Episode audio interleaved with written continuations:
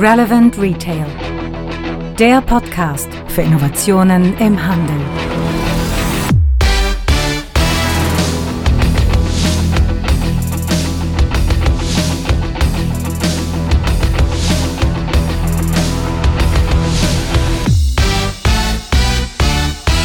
Ja, und da ist sie nun, die Folge 49 unseres Retail Innovation Radios. Ich bin Frank Rehme und beschäftige mich seit vielen Jahren mit Themen rund um Innovation im Handel. Ja, und bevor wir anfangen, will ich auch noch mal ein kurzes Dankeschön an unsere Sponsoren schicken. Payback unterstützt uns hier. Wer kennt Payback nicht? Ja, und wer es nicht weiß, wir haben auch Partner einer davon ist die Messe Düsseldorf mit der Euroshop und die hat ein ähnliches Format so wie wir, das Euroshop Mag. Und dieses Magazin findet ihr bei uns verlinkt an vielen, vielen Stellen und im Newsletter. Sehr lesenswert, kann ich echt nur empfehlen. Ja, und dann gibt es da noch einen Podcast, den Frühshoppen, der Podcast zum Thema Marketing im Handel mit Lars Reusch, Peter Dräger und Marco Ziegler. Hört mal rein, ich verlinke den hier bei uns in den Show Notes.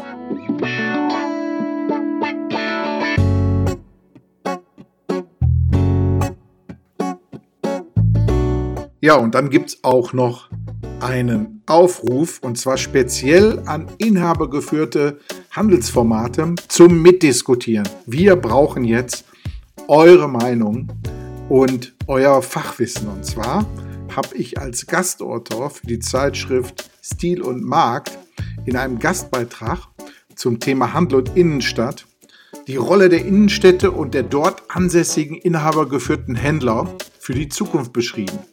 Und daraufhin erhielt ich einen ganz, ganz besonderen Kommentar von der Frau Vogel aus Konstanz, die einen langen, langen Leserbrief geschrieben hat der auch bei uns auf Zukunft des Einkaufens hier veröffentlicht wurde. Ich verlinke hier in den Shownotes nochmal zu dem Beitrag.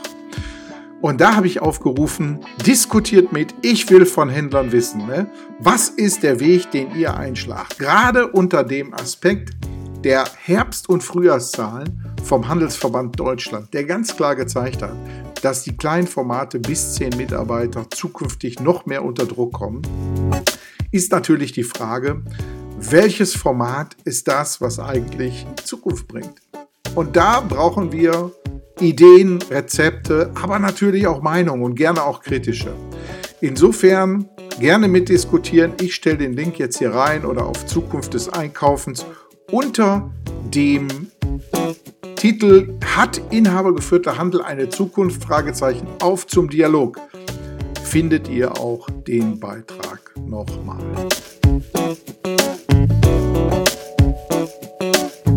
Aber kommen wir zum eigentlichen Thema unseres heutigen Specials. Und zwar steht das ja unter dem Oberbegriff der Sinneswandel zum Sinneshandel. Ich möchte jetzt mit euch über das Thema Neuromarketing sprechen. Da bin ich schon viele, viele Jahre mit unterwegs, habe mich seit 2010 intensiv mit dem Thema beschäftigt. Mich hat immer interessiert, was passiert eigentlich in der Sekunde der Kaufentscheidung in so einem Kopf von Menschen? Und warum werden Kaufentscheidungen getroffen? Wenn wir uns mal überlegen, wir verkaufen ja in volle Schränke, in volle Regale und in volle Mägen. Viele der Artikel, die wir da den Menschen anbieten, werden ja eigentlich überhaupt nicht mehr gebraucht. Meine Standardfrage ist immer, wie viel T-Shirt besitzt du? Und dann höre ich immer irgendwelche Zahlen zwischen 20 und 30 und dann stelle ich immer die Frage, wenn ich dir fünf wegnehmen würde, hast du irgendeine Beeinträchtigung in deinem täglichen Leben? Meistens ist die Antwort nein. Und dann sage ich, okay, man kann dir was wegnehmen und trotzdem würdest du aber ein 21. oder 31. kaufen, richtig? Ja. Und genau darum geht's. Die Menschen leben in einer Überflussgesellschaft. Eine Studie von eBay hat mal herausgefunden, dass wir fast 300 Artikel in einem Durchschnittshaushalt besitzen, im Gegenwert von über 3200 Euro, die wir nicht mehr brauchen. So, und wie kann ich den Menschen, die alles haben, überhaupt noch was verkaufen. Und dafür muss ich ganz viel wissen, wie Kaufentscheidungen eigentlich entstehen. So, ich hole mal jetzt ein bisschen aus zu dem Thema, denn ähm, Das Alleinstellungsmerkmal des stationären Handels ist ja, den Menschen mit allen Sinnen ansprechen zu können. Also bis Status heute schafft das Internet und der Webshop das maximal so auf zwei Ebenen, sprich man hat irgendwo einen zweidimensionalen Monitor und wenn man gut dabei ist, noch tolle Boxen daneben stehen, aber alle anderen Sinne werden nicht angesprochen. Und darum geht es letztendlich.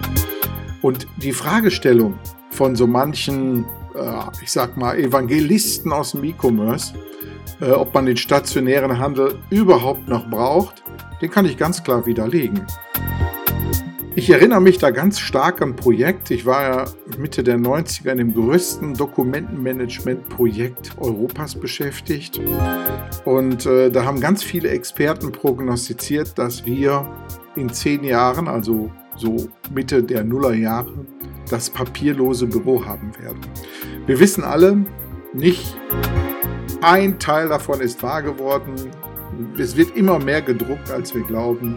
Und die Frage, die man sich stellen muss, warum ist das eigentlich so? Ja, dann kann man sich auch mal überlegen, warum werden in Deutschland eigentlich pro Jahr mehrere hundert Millionen Kataloge gedruckt? Ich weiß von einem Versandhaus, der nicht Otto heißt, dass die 400 Millionen Kataloge pro Jahr noch drucken. Warum gibt es immer noch Milliarden Handzettel, die als Beilage entweder in irgendwelchen Zeitungen oder in irgendwelchen Postwurfsendungen unterwegs sind. Ja, und man muss wirklich überlegen, wenn es doch alles so schön digital geht, warum wollen die Menschen noch Papier in die Hand nehmen? Das ist ganz viel mit Haptik zu tun, mit Multisensorik. Man möchte Dinge erfassen können auch. Ein so ein Beispiel ist auch immer, dass Kaufen wie Verlieben ist. Und man kann sich einfach auch nicht sachlich verlieben. Das ist immer eine emotionale Geschichte. Und Kaufen ist eine emotionale Geschichte. Ich verlinke hier mal in die Shownotes. Ich habe mich beschäftigt mit dem Professor Gigerenzer vom Max-Planck-Institut für Hirnforschung, der sich ganz stark mit der Motivforschung und wer eigentlich unsere Entscheidungen trifft auseinandergesetzt hat.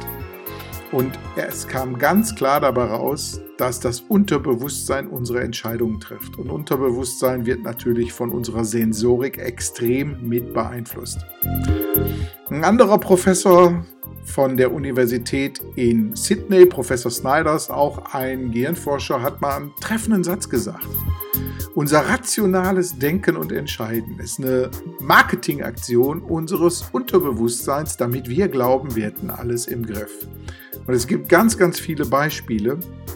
Wer mich äh, mal irgendwo in einem Vortrag getroffen hat oder noch treffen wird, wird die immer wieder sehen. Ich hole die immer wieder raus, wo ich dem Publikum an drei Beispielen zeige, dass sie überhaupt gar keine Entscheidung getroffen haben, sondern die Entscheidung von Unterbewusstsein massiv getätigt wurde.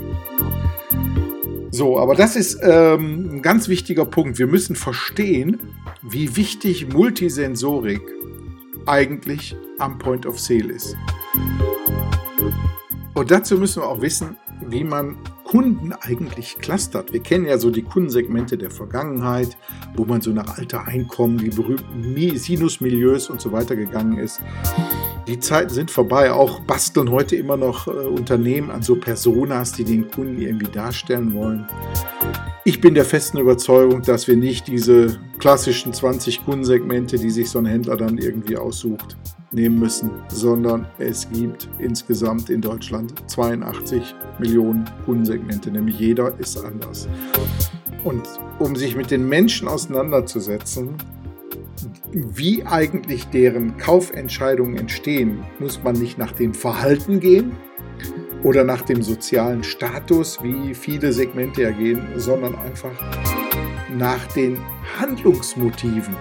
Und die Handlungsmotive sind natürlich immer andere. Wenn ich zum Beispiel nach einem Bürotag mal eben schnell in den Lebensmittelmarkt gehe, um mir etwas für den Kühlschrank zu kaufen, habe ich ein komplett anderes Verhalten, weil ich von ganz anderen Motiven getrieben bin, als wenn ich im Sommer mit Flipflops über den Markt in der Toskana laufe und da Lebensmittel einkaufe.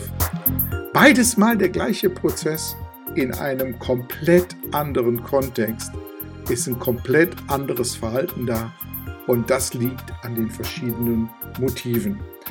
Und da gibt's, äh, kann ich echt nur empfehlen, die Gruppe Nymphenburg. Der Professor Häusel, der hat sehr stark sich mit dem Thema der Motive auseinandergesetzt. Ich verlinke das hier in den Show Notes. Und der hat die sogenannte Limbic Map entwickelt. Ein erstklassiges Beispiel, wie man erkennen kann, wie Menschen eigentlich aufgrund von Motiven bestimmte Entscheidungen treffen. So viel zur Theorie, jetzt zur Praxis. Ihr glaubt gar nicht, in meinen vielen, vielen Store-Checks, und ich mache ja auch Store-Checks, wenn ich eigentlich keine Store-Checks mache, heißt, sobald ich einen Laden betrete, gucke ich den mit komplett anderen Augen an als die meisten anderen Menschen.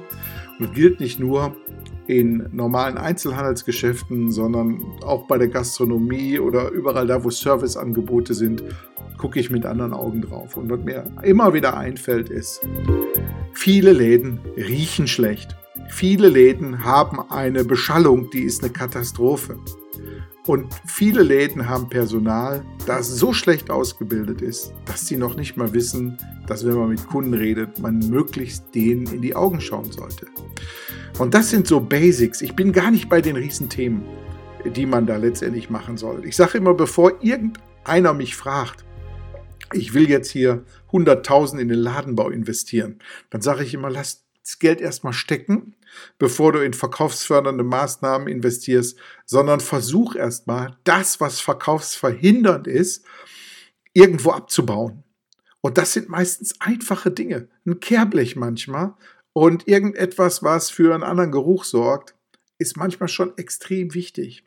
Gerade so in dem Bereich, wenn man zum Beispiel den Lebensmittelhandel betritt, gerade die größeren Formate, dort, wo man sein, all sein Pfand abgibt, da riecht es immer irgendwo nach, ja, ich sag mal, vergorenen Zuckersäften. Eine Katastrophe. Da die ersten Maßnahmen zum Entstinken und nicht zum Beduften, sondern erstmal zum Entstinken zu machen, ist etwas, das ist extrem wichtig. Dann mal zu schauen, kann man sich in so einem Format überhaupt leicht orientieren. Ne, Paradoxon of Choice habe ich nicht den Kunden mit viel zu vielen Artikeln letztendlich ja, ich sag mal, überwältigt und dass er dann keine Entscheidung trifft. Paradoxon of Choice war so eine Studie von einer Hochschule, die herausgefunden hat, je mehr Artikel ich in einer Kategorie habe, desto weniger Kaufentscheidungen werden getroffen, weil der Mensch ja entweder aus Angst, die falsche Entscheidung zu treffen, lieber keine trifft.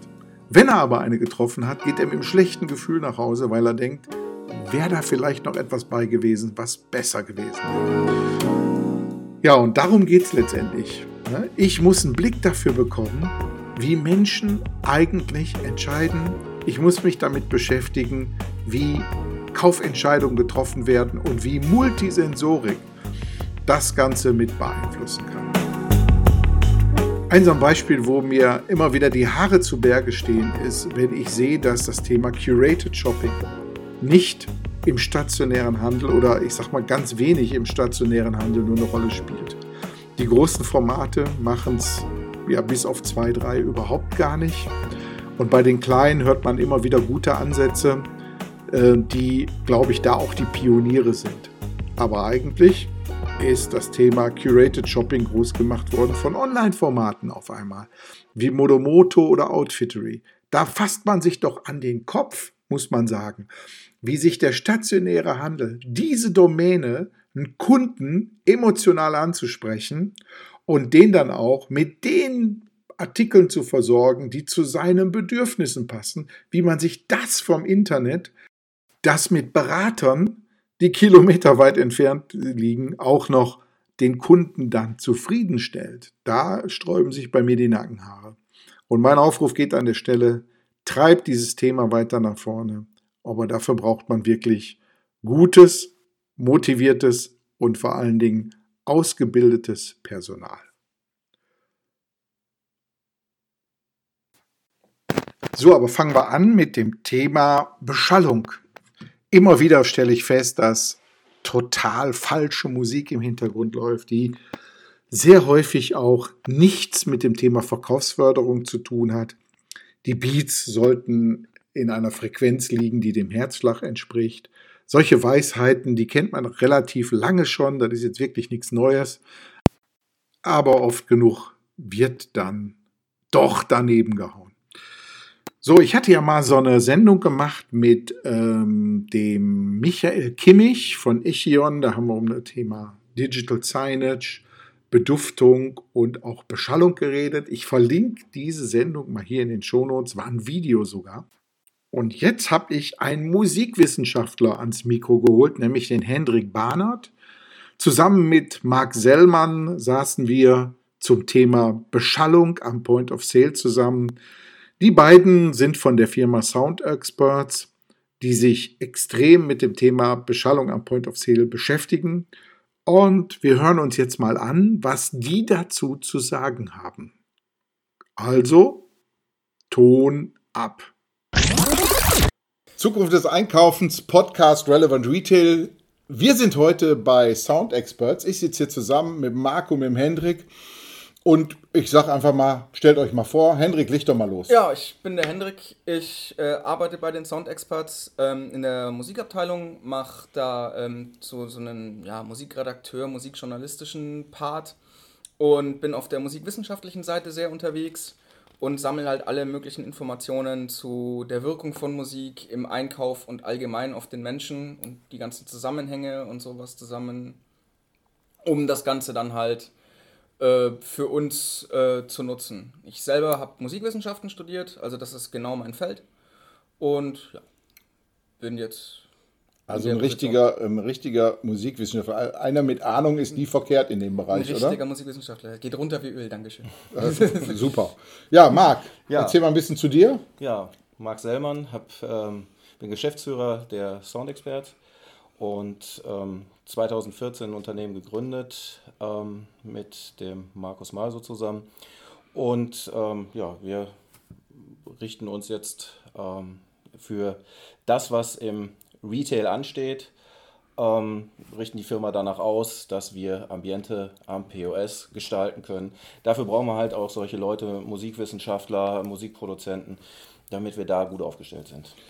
Marc, warum soll jetzt ein Retailer, also wie unsere Hörerschaft sind ja Retailer zum größten Teil, warum sollen die sich Sound im Laden anschaffen? Warum macht das Sinn?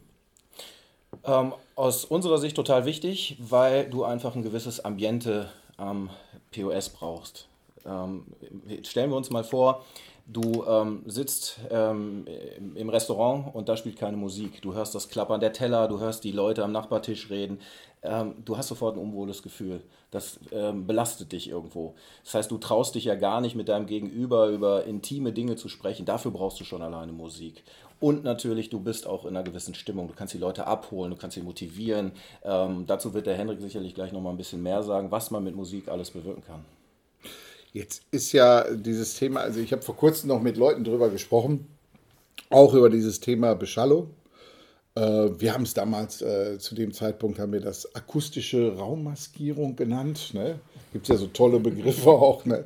Nee, aber da hat mir jemand mal gesagt, Mensch, weißt du, du wirst heute überall so zugedudelt. Ne? Gibt es eigentlich noch Orte, wo man endlich mal seine Ruhe hat, im wahrsten Sinne des Wortes? Also wo wo wirklich mal Ruhe herrscht. Wo keine Musik läuft? Oder? Ja, genau. Ne? U-Bahn. In der U-Bahn. Ja, da ist aber Krach von der U-Bahn selber. Ja, aber keine Musik. Keine Musik. Hat das einen also, Grund? Äh, ja, wahrscheinlich, weil die in so, einem hohen, in so einer hohen Lautstärke mhm. ähm, abgespielt werden müsste, dass sich das Ganze einfach nur ähm, mhm. zueinander aufaddiert und man braucht halt das bisschen, was man halt noch äh, versteht, wahrscheinlich für die, für die ganzen Durchsagen und so. Also mhm. das, ist, das ist zum Beispiel ein Grund, warum es in, in den großen Bahnhöfen auch wahrscheinlich, also so wie ich das jetzt im Kopf habe, keine, keine musikalische Beschallung äh, gibt. Es wäre auch grausam, wenn man so an Kölner Hauptbahnhof denken würde. Ja, klar. Also, ähm, ja, wir haben jetzt gerade gesprochen, dass, dass das ganze Thema Akustik im Store auch extrem wichtig ist. Was mhm. macht denn Akustik mit mir, beziehungsweise mit meinen Kaufentscheidungen, mit meinem Gehirn im Laden. Ja, also fangen wir mal, wir können bei Adam und Eva anfangen. Und, Gerne. ähm, ja, Musik an sich einfach bewegt den Menschen. Egal auf welche Art und Weise.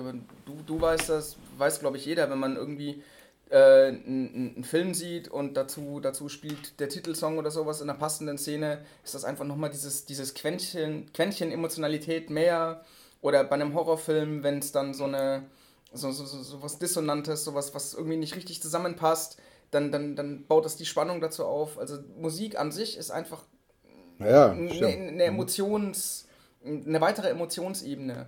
Und das kann man halt im, im Verkauf wunderbar nutzen. Also Ich sowohl äh, sag mal, als, da fällt mir ein, die, die Duschszene bei Hitchcock mit den Genau. Geigen. Genau, das wäre die ohne die Geigen. Ne? Exakt das, genau, das ist, das ist auch ein Beispiel, wo, wo ich das da ähm, äh, in einem Artikel, den ich, den ich geschrieben habe, äh, mit, mit, mit, mit, mit der Szene aus Psycho ähm, äh, erklärt habe. Ein, andere, ein anderes Beispiel wäre für mich My Heart Will Go On aus Titanic, äh, wo man Rotz und Blasen heult. Ja, Äh, und man hört den Song danach im Radio und könnte eigentlich schon wieder Rotz und Blasen heulen, ähm, weil einfach die Verknüpfung da ist. Und das ist auch so ein wichtiger Punkt, diese, diese Verknüpfung. Also man hat zum einen diesen, diesen Hintergrundmusikaspekt, dass man sich halt irgendwie heimisch fühlt. Ähm, man hat aber auch eine, eine gewisse Bindung oder sowas vielleicht zum Laden, wenn, wenn, wenn ein gewisses Genre gespielt wird oder sowas, wo man einfach weiß, okay, ich laufe jetzt in, in, in, in, was weiß ich, in einen Fashion Store rein und da läuft Country oder sowas, weil es dazu passt, weil es irgendwie ganz viele Holz, Holzfällerhemden gibt oder so. Es passt einfach zueinander. Man, man fühlt sich direkt, man fühlt sich heimisch, man fühlt sich zu der Marke irgendwie verbunden oder zum Produkt, was angepriesen wird. Ähm, und muss ich gerade mal auf meinen schlauen Zettel gucken, dass ich hier nichts äh, werfe. Und die andere Möglichkeit ist einfach nur diese indirekte, ähm, also neben dem ganzen emotionalen Aspekt, die ähm, indirekte Beeinflussung des, des Kunden. Das funktioniert damit auch sehr. Das klingt jetzt. Jetzt wollen die Menschen ja beim Kaufen nicht verführt werden. Ich habe, ich weiß nicht, Projekte gemacht, wo wir mit Beduftung gearbeitet haben und solchen Dingen allen. Und das ist teilweise im Feedback der Kunden nicht gut angekommen, weil die gesagt haben, ich werde hier manipuliert. Ne? Ja. Musik manipuliert ja jetzt, äh, so wie wir das jetzt aus deinen Wörtern mitgenommen haben, natürlich auch auf der ganzen Linie. Wir kennen das ja auch, wenn ich sehe zum Beispiel, wie Menschen sich bewegen, wenn die Marschmusik hören. Ne? Dann haben die alle irgendwie auf einmal so einen Gleichschritt und solche Sachen alle. Aber ähm, gibt es denn irgendwo eine spezielle Musik, die besonders kaufunterstützend ist oder ist das immer kontextabhängig noch? Das ist kontextabhängig und diese, diese, diese Beeinflussung äh, mit, mit Gerüchen glaube ich einfach, dass das. Die sind einfach sehr präsent. Also man geht irgendwo rein, es riecht nach, nach, nach irgendwas, wo es sonst nirgends danach riecht. Also ist schon mal irgendwas faul, so gefühlt. Man, das ist was, was, was, das kennt man nicht. Deswegen glaube ich auch, dass das eher schlechteres Feedback gibt. Ähm, bei der Musik oder bei, bei dieser ganzen Beeinflussung mit Musik ist es halt auch wichtig, dass die zum Beispiel eine gewisse Lautstärke nicht überschreitet. Also dass das im Hintergrund quasi läuft, dass man das äh, im Unterbewussten wahrnimmt. Aber sobald die zu laut ist oder sobald der, der Kunde gesagt bekommt, du, hier läuft Musik, die könnte dich eventuell beeinflussen, dann hat das Ganze schon ihren Reiz verloren und es funktioniert nicht mehr. Ähm, es, es gibt eine, ich schmeiße da jetzt gerade mal eine, eine Studie ein, ähm, die, die ist ein bisschen älter, die ist von 82. Ähm, da hat man herausgefunden, dass äh, Musikgeschwindigkeit, also die, die, die Anzahl der Beats per Minute und, so, und die Lautstärke auf, sich auf die Laufgeschwindigkeit und die Durchlaufgeschwindigkeit des Kunden in ähm, ähm, Supermärkten, hat man das, glaube ich, getestet, äh, auswirkt. Ähm, man hat dann festgestellt, wenn, das, wenn die Musik so zwischen 72 und 80 Beats per Minute hat, also das ist so der normale Arbeitsrhythmus des Herzens, wenn man so lebt und läuft, ähm, dann ist der Kunde am ruhigsten, fühlt sich am wohlsten und bleibt am längsten im Laden. Ist die Musik auch dann zu laut, wird es wieder ein Stresslevel, beziehungsweise merkt man dann schon wieder, dass, dass wieder irgendwas faul ist. Ist die aber so, dass man sie unterbewusst wahrnimmt, dann ist das wunderbar, dann, dann fühlt man sich wohl. Es geht also auch wieder, auch bei dem, bei dieser Beeinflussung um ein gewisses Wohlfühllevel von der Lautstärke her. Und das ist auch bei, bei anderen Beeinflussungen, wie zum Beispiel, ähm, wenn man Klassik in einem Uhrenladen spielt oder sowas, werden gewisse Produkte wertiger wahrgenommen. Ähm, ist, die, ist die Klassik zu laut, also ist die Musik zu präsent? hört man eigentlich nur Klassik, während man, während man einkaufen geht. Das ist dann wieder sehr subjektiv, weil Leute, die keine Klassik mögen, mögen dann automatisch diesen Laden nicht mehr. Läuft die aber so subtil im Hintergrund, dass man quasi wahrnimmt, hier läuft Musik und die ist sehr getragen und sehr wertig, dann funktioniert es, aber man, man muss halt so diese, diese Balance finden. Ja, ich glaube, ähm, da ist äh, ganz viel hinter, hinter dem Thema, wie laut mhm. die Musik ist. Ne? Weil das ist dann eine andere Wahrnehmungsschwelle, ja, genau. die man da betritt. Ich habe so die Erfahrung gemacht, wir sind ja viel äh, in der Welt unterwegs und machen da viele Store-Checks. Und in den USA zum Beispiel, ich weiß nicht, ob das da irgendwie die Erwartungshaltung der Menschen ist, in den Malls, in den Stores, überall eigentlich sehr laute Musik. Hm. Ne? Ähm, wo wir hin, also wir, ich, ich fand es extrem störend auch. Hm. Ne? Wobei wir hier in, in Europa, egal ob wir jetzt irgendwo in West-, Mittel- oder Südeuropa sind, das eher so ein bisschen gedeckter spielen. Ne? Das hat vielleicht auch so ein bisschen so einen kulturellen ja, Hintergrund. Ne? Das eventuell. Also ich, ich kenne es nur, ähm, dass äh, wenn zum Beispiel laute Musik und, und, und sehr, ich nenne das jetzt mal, sehr schnelle Musik gespielt wird, also wenn wir irgendwo in den, in den, in den Hip-Hop, in den Techno-Bereich gehen oder sowas und das dann ab einer gewissen Lautstärke, dass die Leute dann äh, in, in der Gastronomie zum Beispiel äh, mehr Alkohol trinken und mehr fettiges Essen zu sich nehmen. Also dass der Körper quasi dadurch in einen, in einen Stresszustand versetzt wird ähm, und den irgendwie wieder versucht äh, gerade zu kriegen. Äh, deswegen fasziniert es mich, dass, dass, dass es in Amerika in den Malls so ist, weil mhm. ein erhöhter Stress, ein erhöhter Stresswert führt ja eigentlich dazu, dass die möglichst zügig durch die Malls mhm. gehen. Also mhm. entweder wollen die einfach nur einen hohen Durchsatz haben, so nach dem Motto, die sind irgendwie überfüllt von der, von der Menge her und wir wollen gucken, dass der Kunde möglichst zügig da durch ist äh, und dass wir möglichst vielen, also dass, dass wir einen möglichst hohen Durchsatz haben an Kunden und, und den gar nicht so lange da drin lassen und ihn gar nicht so lange vielleicht zum Nachdenken bringen wollen, was er jetzt eigentlich wirklich braucht, sondern wir scheuchen den einfach nur durch, jagen den dabei an unseren Angeboten vorbei, ähm, triggern den so ein bisschen auf Impulshandlung, so, oh geil, das ist, ein, das ist ein Angebot, das nehme ich jetzt mit, das nehme ich mit, aber das alles schnell, schnell, weil mhm. da so ein Stresspegel ist, dass er möglichst schnell durch will, das kann eventuell die Sache mhm. sein. Das, das dann vielleicht in dem Fall für Bedarfsdeckung. Ja, genau. Es um genau, Lebensmittel geht genau. gar nicht um mhm. das Shopping-Erlebnis genau. an sich. Mhm. Ja. So, jetzt mal ähm, gucken wir mal so, so ein bisschen Erfahrung so aus den Projekten. Wenn ich jetzt äh, ein Händler bin, ich habe drei, vier, ich sag mal Fashionläden als Beispiel. Mhm ähm, wie läuft denn so ein Projekt in der Regel ab, wenn wir, wenn wir sowas anfangen? Ne, Marc, also jetzt so. mit unseren Kunden. Wenn, ja, dich ähm, ruft einer an, sagt, ich habe hier vier äh, Bekleidungsfachgeschäfte mhm. für Herrenbekleidung. Äh, ich möchte gerne Beschallung haben, habe einen Podcast bei Zukunft des Einkaufens gehört und interessiere mich jetzt für das Thema. Also, wie läuft so ein Projekt ab? Genau, also erstmal schauen wir uns den Kunden an. Man sitzt sich erstmal zusammen, guckt, wie ist der Kunde aufgestellt, wie ist seine Zielgruppe, wo möchte er hin für wen möchte er Musik machen? Mhm. Für seine Mitarbeiter, für seine Kunden. Ach, ähm, gibt es Leute, die für ihre Mitarbeiter Musik machen? Die gibt es, ja, klar. Ach so, ähm, muss man okay. ja machen. Also die, die Mitte, der, der Kunde rennt ja, der rennt in den Laden rein, hört das Ganze vielleicht in 20 Minuten, eine halbe Stunde und geht dann wieder. Der kann immer flüchten. Mhm. Der Mitarbeiter hört das halt in seiner 8-Stunden-Schicht. Der kann dann auch flüchten. Der kann auch flüchten. Aber das Problem aber kriegst du kriegst du keine neuen Leute. Kriegst du gute Leute danach. Hinterher, ja. Und das, das, das muss man erstmal beleuchten.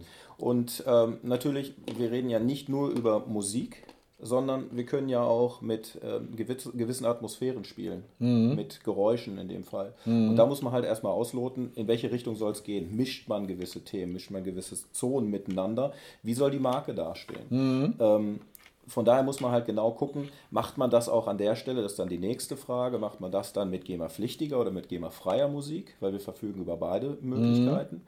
Mhm. Ähm, und da versucht man natürlich die Marke dann an der Stelle so zu positionieren, wie der Kunde letztendlich da aufgestellt äh, sein möchte. Und das sind erstmal so grundsätzliche Themen, die wir dann abfragen, um dann mit unseren Musikredakteuren und mit, mit den Musikproduzenten halt versuchen, dafür dann den Content zu erstellen, der dann genau passend äh, für die Kundschaft ist und für mhm. die Marke und fürs Brand an sich. Also ist schon äh, praktisch die Akustik, die in dem Laden gespielt wird, dann auch mit ein brandunterstützendes Element. De definitiv, man muss sich das halt mal vorstellen. Wie, ein Soundlogo in äh, 24 Stunden oder so. Ne? Auf jeden Fall. So, dass, genau. äh, man, man, muss, halt, äh, muss halt auch wissen, okay, ich verkaufe hochwertige Produkte, dann brauche ich auch einen gewissen hochwertigen Sound. Dann reicht es einfach nicht, wenn ich, wenn ich die beste Musik mir auswähle und das kommt dann aus Quäklautsprechern und ich bin mhm. eigentlich grundsätzlich negativ davon berührt. Ich bin genervt, weil ähm, äh, der Körper merkt, da ist was nicht in Ordnung im Laden und schaltet das im Gehirn aus, ist ständig unter Stress, was für die Mitarbeiter natürlich ein Riesenproblem ist. Mhm. Da ist der hat die ganze Zeit, wurde der beschallt, bedröhnt, kommt nach Hause, ist völlig fertig, obwohl eigentlich nicht viel los war, sondern das Gehirn muss die ganze Zeit arbeiten, um diese, äh, diesen ähm, diese Musik, die nicht gut war, einfach ähm, zu verarbeiten. Und mhm. da reden wir nicht drüber, dass die Musik nicht gut war vom Inhalt, sondern einfach von der Qualität der Lautsprecher. Und deswegen ist es halt wichtig, dass man das gesamtheitlich im Kontext sieht und dann sagt, okay, du brauchst auch eine gewisse Qualität des Soundsystems, du brauchst einen gewissen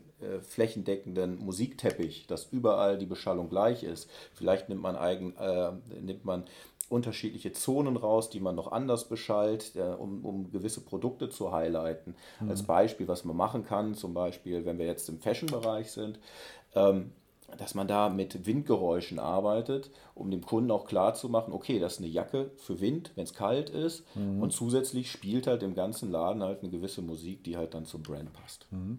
Arbeitet ihr da, um so punktuelle äh, Beschallung zu machen, auch mit Soundduschen? Je nachdem, also das, mhm. das kommt ganz drauf an, was der Kunde wünscht. Mal so eine Größenordnung, wir verfügen, glaube ich, aktuell über 500 äh, verschiedene Lautsprecher. Mhm. Ähm, arbeiten da halt auch mit unseren beiden Eigenmarken und wir versuchen halt für den Kunden das Sinnvollste da ähm, einzusetzen, damit es halt dann einfach auf den Punkt so spielt, wie, wie der Kunde sich das mhm. vorstellt. Von der Begrüßung im Eingangsbereich, wenn der Kunde quasi die Tür anfasst, gibt es einen Begrüßungsspruch. Ähm, das, das sind halt alles solche Themen, die man dann halt mit Kunden zusammen entwickeln kann. Hm. Na gut, okay, das ist ja interessant. Wenn ich jetzt, ähm, ihr habt, ich meine, ihr habt ja einiges an, an, Projekten gemacht. Wie war denn so das Feedback aus den Projekten? Gibt es irgendwelche Feedbacks irgendwo von den Händlern oder so, dass die gesagt haben, Mensch, das hat sich jetzt wirklich gelohnt? Oder äh, vielleicht sogar vielleicht Zahlen oder so? Ähm, ja, also es ist natürlich ein äh, durchweg positives Ergebnis, ähm, was wir auch ganz klar verspüren müssen bei GEMA-freier Musik. Ähm, viele starten halt und sagen, okay, GEMA-freie Musik, das Fahrstuhlmusik, da können wir nichts mit anfangen. Dann muss man denen erstmal ein paar Auszüge vorspielen und sagen, guck mal, das ist, das ist deine mhm. Fahrstuhlmusik. Mhm. Ähm, die ist nicht schlechter in der Produktion wie eine Ed Sheeran-Nummer. Mhm. Sie ist halt einfach nur anders publiziert. Sie hat halt nichts mit der GEMA zu tun. Mhm. So, und damit kann ich natürlich dann auch meine, meine Mitarbeiter nochmal anders motivieren, weil es sind nicht immer die Hits, die sie aus dem Radio sowieso schon kennen. Mhm. Von daher, die Motivation der Mitarbeiter steigt total. Also es gibt Versuche, wo, wo man halt dann sagt, okay, wir, wir hängen mal ein System rein mit Sound für vier Wochen. Das Schlimmste ist, wenn man es dann rausbaut. Wenn man dann sagt, okay, an dem Standort starten wir nicht, sondern wir gehen jetzt zum nächsten äh, Store, den wir jetzt ausstatten zum Testen und die Mitarbeiter sind dann äh, völlig desillusioniert und sagen, wie kannst du das wieder rausbauen? Das muss hier bleiben. Wir wollen die Musik weiter haben. Mhm. Äh, gerade die, die vorher keine Musik hatten und gerade die, die vorher schlechte Musik hatten. Und es, es gibt auch ähm, Projekte, wo wir tatsächlich einen Store-Check machen müssen. Hört euch das mal an. Wir sind mit dem Sound nicht zufrieden. Und da wird dann tatsächlich, tatsächlich auch wirklich Sound ausgebaut und neu eingebaut, weil die halt sagen, okay, und das sind wirklich hochwertige Komponenten im Hintergrund, aber die einfach falsch zusammengestellt sind, wo man dann sagt, bitte raus und neu bitte aufbauen. Mhm. Ähm, solche, solche Dinge passieren. Ähm, in Zahlen ähm, wir, wir können schon darüber nachdenken, dass wir irgendwie in Größenordnung, das ist immer konzeptabhängig, aber schon 20% mehr Umsatz damit generieren können, wenn der richtige Sound vor Ort ist. Mhm. Jetzt geht ihr ja auch selber einkaufen, Henrik. Wenn du mhm. jetzt mal irgendwo unterwegs bist, ähm, Du achtest ja wahrscheinlich ganz anders auf Sound im Laden als andere Menschen, oder? Ja, Tatsache. Seitdem ich, seitdem ich hier arbeite, ist das, mhm. ist das was komplett anderes. Wobei ich auch sagen muss, da ich zu den Leuten gehöre, wenn ich irgendwie einkaufen gehe, mache ich das momentan alles noch zu Fuß und habe eh die Knöpfe im Ohr, sprich alles also, alles, was no, im Laden no, ist, alles, was im Laden ist, äh, ja. tangiert mich nicht mehr. Sein soll da ist natürlich dann das ganze Konzept irgendwie vor die Hunde. Äh, aber da ich ja, da das ja zwar viele machen, aber nicht alle machen, ist das ja mhm. äh, ein prozentualer Anteil, der einfach mitgenommen wird. Aber man, man achtet wirklich schon drauf. Also ich bin mhm. auch schon durch, durch Läden gelaufen und dachte mir so, okay, könnte man ändern, könnte man anders machen. Äh, wobei bei den meisten halt wirklich äh, Radio läuft und das, da bin ich jemand, das, das kann ich sehr gut ausblenden. Also das, das, das, das, mhm. mich noch nicht mal. Also wenn Radio läuft, gibt es ja einmal äh, das klassische äh, Radioprogramm, was man so durch den Äther kriegt, aber es gibt ja, ja auch spezielles Retail-Radio. Ne? Mhm. Wird ja von manchen äh, in Deutschland auch angeboten. Seid ihr in der Richtung auch unterwegs, wenn jetzt zum Beispiel einer kommen würde und sagt, ich habe hier 80 Läden und ich will jetzt hier ein Programm haben, was speziell für, mein, für mich ist, wo ich meine Kundenkarte eventuell auch mit bewerbe oder solche Sachen alle. Äh, stellt ihr dann redaktionell solche Programme auch zusammen? Ähm, da ähm, schlagen jetzt in meiner Brust äh, als Geschäftsführer zwei Herzen. Ähm, es ist leider so, dass die ganzen Konzepte alle sehr individuell sind. Mhm. Das heißt, das, was du gerade sagst, machen wir eigentlich für jeden Kunden. Ach so, egal, ob 100 Läden oder 5. So, ne? Wir individualisieren okay. den ganzen Sound. Wir haben halt Kunden, ähm, die sehr groß sind im Fashion-Bereich, die dann halt sagen, okay, wir müssen uns erstmal vier Wochen eure Sounds anhören und dann gibt es halt den Track raus, den dafür wieder rein, mhm. die Pausen dazwischen kürzer oder länger. Also mhm. es wird alles individuell angepasst und das mhm. macht es natürlich sehr, sehr schwierig, weil wir haben jetzt nicht Playlist A, bitteschön, los geht's, sondern es muss alles wirklich kundenspeziell angepasst werden, was natürlich für uns hier ähm, äh, in der Firma ein Riesenaufwand ist. Ja, glaube ich, aber ähm, wenn es das Ziel unterstützt, ist er natürlich. Äh genau, wenn der Kunde am Ende glücklich ist und mhm. darum geht es dann, ähm, wenn, wenn wir dann Feedback bekommen, und das ist immer das Tolle, wir haben ja, wir machen ja von der ersten Idee, dann die Konzeptionserstellung, dann ähm, liefern wir die Produkte, wir installieren, wir übergeben den Laden. Und wenn wir dann am Ende sagen können, mit dem, äh, mit dem Kunden sprechen können, äh, dass der sagt, Mensch, das war so toll, äh, der Sound ist super, äh, es gefällt uns wirklich gut, die Kunden sind zufrieden, das hat wirklich was gebracht, ähm, dann sind wir happy, dann haben wir das, dann haben wir es erreicht, was wir eigentlich mhm. wollten, weil günstige oder Anlagen zu installieren, das kann man auch vom Elektriker erwarten. Mhm. Aber das ist halt nicht unser Business, sondern wir möchten quasi ein Brand sein, dass der Kunde sagt, okay, das ist ein Soundexpertsladen so und der hat halt einfach einen gewissen Sound und die sind immer, ähm, stehen halt einfach für, für, für ein gewisses Sounding ähm, in unserem Laden. Und das, das, das macht uns auch, glaube ich, erfolgreich im Markt. Mhm. Jetzt mal so, äh, ich meine, ich will jetzt keine Zahl hören, weil das ja sowieso nie geht. Ne? Man kann ja nie sagen, was kostet jetzt so eine Beschallung. Aber ist das denn erschwinglich für, ich sag mal, so einen inhabergeführten Laden, der Fashion macht, als Beispiel, bleiben wir mal bei dem, der so äh, 600, 700 Quadratmeter hat? Ja, ne? ist das erschwinglich für so einen oder muss man da schon ein größeres Volumen mitbringen? Ähm, dazu muss man auch sagen, äh, von der Kundenstruktur, die wir haben. Ähm, ich glaube, das kleinste Projekt war ein Kiosk. Mhm. Ähm, wir äh, machen ein sehr großes Museum, ähm, haben wir ausgestattet mhm. äh, in Münster. Ähm, wir gehen weiter über äh, die Hotellerie, ähm, über einen sehr großen Retailer im, äh, ja, im Bettenbereich, äh, Möbelhäuser. Äh, Systemgastronomie. Also wir sind da sehr breit aufgestellt, aber wir können natürlich, ähm, wir müssen halt jeden dann äh, individuell ähm, betrachten. Und da ist es jetzt nicht so, dass wir sagen, okay, du hast nur fünf Läden, nee, da bist du für uns zu klein. Mhm.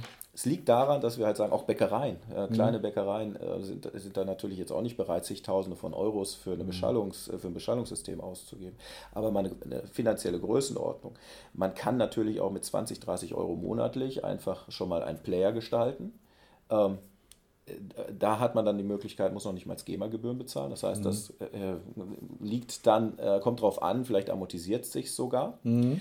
Ähm, und dann geht es um die Beschallungsmöglichkeiten. Da sind wir auch, äh, haben wir auch Möglichkeiten äh, im Bereich so unter 1000 Euro für einen Laden was zu mhm. gestalten, wenn wir jetzt über 100, 150 Quadratmeter sprechen. Mhm. Natürlich wenn wir, wenn wir über ein paar tausend Quadratmeter sprechen, die wir halt auch machen, über mehrere Etagen, dann sind wir natürlich in ja, der finanziellen anderen Größenordnung, keine mhm. Frage. Jetzt mal, ähm, ähm, eine Frage, die mir, die mir gerade so spontan einfällt. Wenn Beschallung doch so einen starken Einfluss auf Wohlfühlen und Kaufen hat und so weiter, warum ist im E-Commerce eigentlich kein Webshop irgendwie beschallt?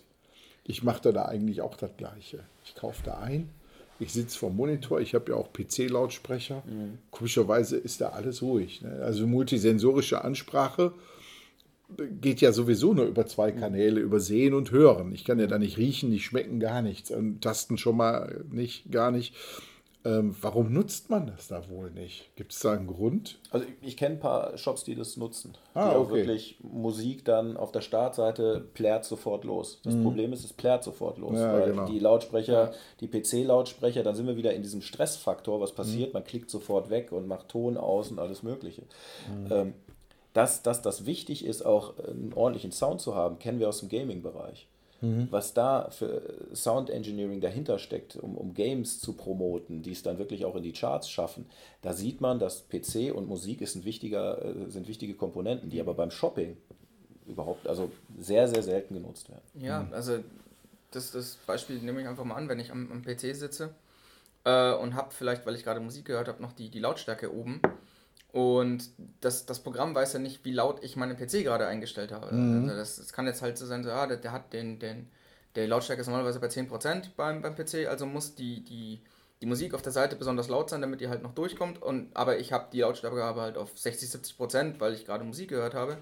Dann, dann, dann falle ich da fast um, bloß weil ich die, die, die Seite lade. Und das kommt ja auch meistens ohne Vorwarnung. Man, mhm. man weiß es ja nicht. Und dann macht man die eigentlich eher aus und bin da auch eine, ich mache die dann einfach aus, weil es mich im ersten Moment einfach stört, auch von der Lautstärke her. Ähm, deswegen, vielleicht ist es deswegen so. Mhm. Oder man, man, man hat einfach, oder man hat vielleicht festgestellt, dass es im E-Commerce-Bereich einfach nicht funktioniert.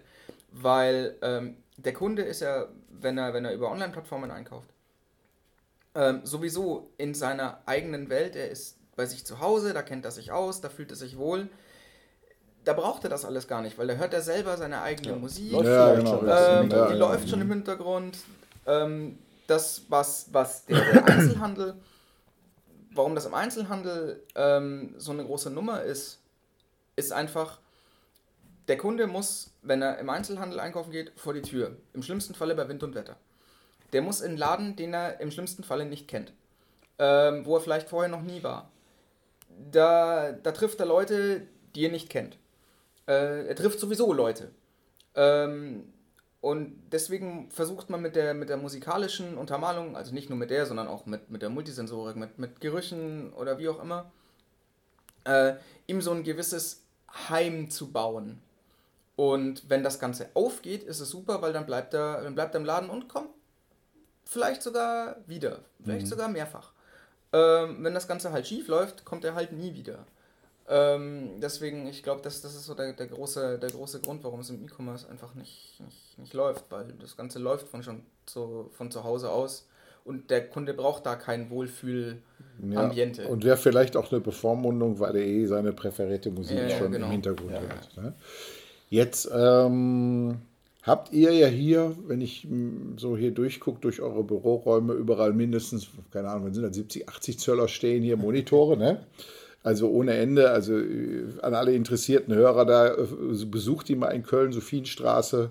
Ne, äh, wahnsinnige Büros mit ganz viel Technik drin und vor allen Dingen ganz viel, ganz viel äh, Visualisierung auch. So, das Thema äh, auditive Unterstützung ist ja ein Kanal von Multisensorik. Ihr macht aber auch einiges mit äh, Monitoren auch. Genau. Ne? Genau. Ähm, jetzt haben wir ja viel darüber berichtet, wie sich Digital Signage in den letzten zehn Jahren entwickelt hat, weg vom äh, Kundenaktivierer über Werbeschleifen laufen lassen, hin mhm. vielmehr zum Teil des Ladenbaus, Ambiente zu schaffen. Mhm. Ja, ähm, wie seid ihr da aufgestellt? Das heißt, ich sehe das ja in der Whitebox da im Future City Projekt Langenfeld, da habt ihr auch einen großen Monitor stehen, der ein sehr gutes Ambiente verbreitet. Mhm. Ne? Wie aufwendig ist eigentlich dafür der Content, also erstmal den passenden zu finden für den mhm. Laden und natürlich einen zu haben, der dann, der dann auch äh, die entsprechende Wirkung erzeugt. Mhm. Ne? Naja, ist vom Aufwand ähnlich groß, wie, wie, wir das Ganze dann handhaben mit der Musik. So machen wir das dann auch mit dem, mit dem Signage-Content. Mhm. Und wir sehen uns jetzt nicht als ähm, Unternehmen, die den klassischen Signage-Kunden abholen, mit dieser Geschichte Werbeschleifen durchlaufen lassen, sondern wir möchten die da auch aktivieren. Wir möchten sie abholen, die Kunden, wir möchten sie in ein gewisses Wohlfühlen bringen. So wie versuchen wir das zu schaffen. Auch da guckt man sich die Marke an, womit kriegt man das hin? Ne? Über Contents, wo man dann halt sagt, okay, im Sportbereich brauchen wir Sportvideos, im Sportgeschäft zum Beispiel. Da muss man einfach die Leute animieren. Ähm, wir versuchen sehr viel mit Urlaubsfeeling zu machen, mhm. in hochauflösendem, mit hochauflösendem Content. Ähm, das sind halt alles, alles Themen, die halt, die halt extrem wichtig sind. Wenn der Kunde halt sagt, wir haben gewisse Ideen, die wir zusammen entwickelt haben, gehen wir auch los und filmen dann letztendlich den Inhalt, schneiden den und produzieren dann den eigenen Film, wie jetzt für die ProWein, für die Messe Düsseldorf geschehen. Mhm. Ähm, das sind halt dann auch solche Projekte, die wir dann halt auch umsetzen können. Ähm, es ist halt jetzt aus unserer Sicht nicht damit getan. Wir packen einfach ein paar Monitore an die Wand und da läuft irgendwas drauf. Äh, die letzten Bilder der Weihnachtsfeier des Unternehmens, äh, das interessiert keinen Kunden. Wir müssen den abholen, wir müssen den, wir müssen den in, in, äh, in gewissen Flow bringen und das kriegt man halt hin mit gewissen Inhalten, wo er sich mit wohlfühlt. Und das ist so das entscheidende Thema, was wir umsetzen. Dann fehlt jetzt eigentlich noch der dritte Part, Beduftung. Beschäftigt ihr euch da auch mit oder ist das vielleicht ein Thema der Zukunft? Ähm, ist, ist sicherlich für uns ein Thema der Zukunft, haben mhm. wir jetzt aber mit begonnen. Ah, okay. für, okay. für uns war halt das Thema, wir mussten halt gucken, ähm, dass es wirklich um natürliche Stoffe geht. Mhm. Ähm, das war uns ganz wichtig. Jetzt haben wir halt einen Kooperationspartner gefunden mit einem Unternehmen aus Japan, wo es halt wirklich um tatsächlich natürliche Düfte geht. Und ähm, da starten wir jetzt auch mit, weil wir denken auch, das ist, um, um das Gesamte ähm, abzurunden, sehr wichtig. Jetzt so zum Abschluss. Ähm, was ist im Retail soundtechnisch, wollen wir mal unseren Hörern nochmal so kurzen, kurze Hilfestellung geben, was ist im Retail soundtechnisch denn das größte No-Go, was man machen kann? Äh, wenn die Musik nicht zum Gesamtkonzept passt. Ähm, also sowohl von der Lautstärke her als auch vom Genre. Äh, mal ein Beispiel der Weinhandlung. Wenn jetzt da, wenn man reinkommt in so eine extrem vornehme äh, Weinhandlung, Spirituosengeschäft, was auch immer, und es schallt einem auf einer, auf einer absolut disco-liken äh, Lautstärke Hip-Hop und RB entgegen, denkt man sich wahrscheinlich, okay, was will ich hier? Also es passt, wenn, wenn, wenn die Musik nicht zum Gesamtkonzept respektive zum, zum angepeilten Kundenstamm passt, dann geht das Konzept einfach komplett nach hinten los. Dann, das funktioniert einfach nicht. Gut, Äh, und Gar keine Musik ist auch ein No-Go. Also, Ja, das auch. Das ist schon so, ja. gut, okay. Und um solche No-Gos zu verhindern, kann man ja bei euch anrufen. genau, dafür sind wir da. Genau, richtig. So, für alle Interessierten jetzt noch, der Hendrik schreibt auch noch einen Gastbeitrag, den wir in den Shownotes haben. Und äh, ruhig mal reingucken, da sind auch noch einige Ergebnisse von Studien drin. Ganz interessante Dinge, die ich so auch noch nicht wusste, muss ich ehrlich sagen. Und die hören wir uns an. Ansonsten, ja, danke ich für eure Zeit, fürs Interview. Ja. Frank, schön, dass du da warst. Ja, genau, mal wieder Köln kennengelernt. ja. Ciao. Tschüss. Jo, ciao. Tja, und was lernen wir daraus? Ich kann echt nur empfehlen, dass jeder Händler sich heutzutage mit solchen Themen intensiv beschäftigen muss. Geruch kann extrem die Aufenthaltsqualität entweder steigern oder, wie in vielen Fällen ja auch bewiesen, nach unten bringen. Lasst doch mal einfach neutralen Menschen, nicht ihr selbst, ihr seid betriebsblind. Lasst den einfach mal durch den Laden gehen, mit zu und Augen am besten noch. Und der soll einfach während des Laufens, er wird am Arm geführt, mal seine Geruchseindrücke schildern. Das gleiche könnt ihr auch machen, wenn ihr mal über die Geräusche geht, die ihr in dem Laden habt. Dazu nehmt ganz einfach mal euer Smartphone, geht durch den Laden, lasst einfach den Soundrecorder laufen oder nehmt einen Film ab, haltet aber dabei die äh, Kamera zu damit ihr nicht durch das Bild mit beeinflusst werdet. Und nehmt einfach mal den akustischen Fingerabdruck eures Ladens auf und schaut, ob ihr da an manchen Stellen den Kunden nicht doch irgendwie eher belästigt als irgendwie animiert. Ja, und dann natürlich dieses Thema ausprobieren. Wenn ihr irgendwas habt, was ihr dem Kunden zum Probieren geben könnt, macht es. Hilft immer. Gut, ähm, ich verlinke in den Shownotes einiges zu diesen Themen. Denn da gibt es wirklich viel, unter anderem auch natürlich den Gastbeitrag vom Henrik Barnard, der gerade in dem Interview angesprochen wurde, findet ihr auch in den Shownotes. Heute gibt es da richtig viel.